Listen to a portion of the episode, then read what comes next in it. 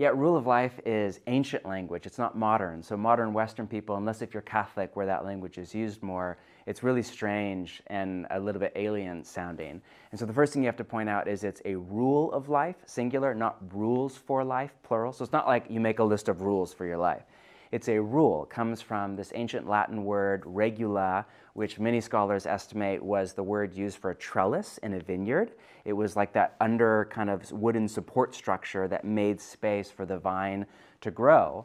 And early followers of Jesus used Jesus' metaphor from John 15 about abide in the vine and bear much fruit, which is really, it's my favorite teaching of all of Jesus' teachings. And I really think it is the center point of spiritual formation and spiritual life. Like if we can figure out how to abide or to remain or how to live in God's presence all through the day, then the natural byproduct is we will just start to bear the fruit, so to speak, in that agrarian analogy of love and joy and peace and all the rest.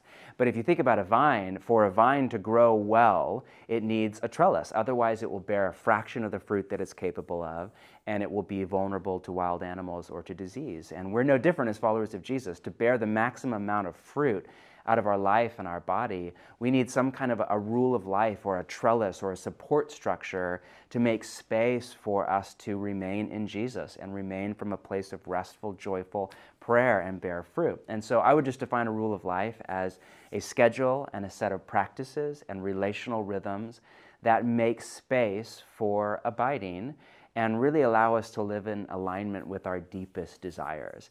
And how you make one is pretty straightforward. I mean, you can get really ninja and complex about it, but you have to start with your vision of the life that you want to live, in particular for us as followers of Jesus, with a life in the kingdom of God, and what would it look like for us to grow and mature into people of love. And so you start with like your vision and your values, and then you back up, and it's basically just habit stacking. Like, what are habits from the way of Jesus, or spiritual disciplines, or whatever you want to call them? We call them practices that would shape a life around abiding and prayer and rest and work and kingdom and all the things that God has for you. And then it's as simple as that. You kind of write up a rule, and it's a rule of life is always a moving target. It will change year over year as you move to different places in your spiritual formation, as you move to different stages of life. It'll be very different for a single person, to a married person, to little kids, to teenage kids, to empty nester, to death. I mean, all of these stages will be very different. So you have to constantly renegotiate it, and it's always a means to an end. Like a rule, the point of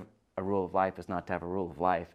It's to become a person of abiding and of love and of joy and of peace.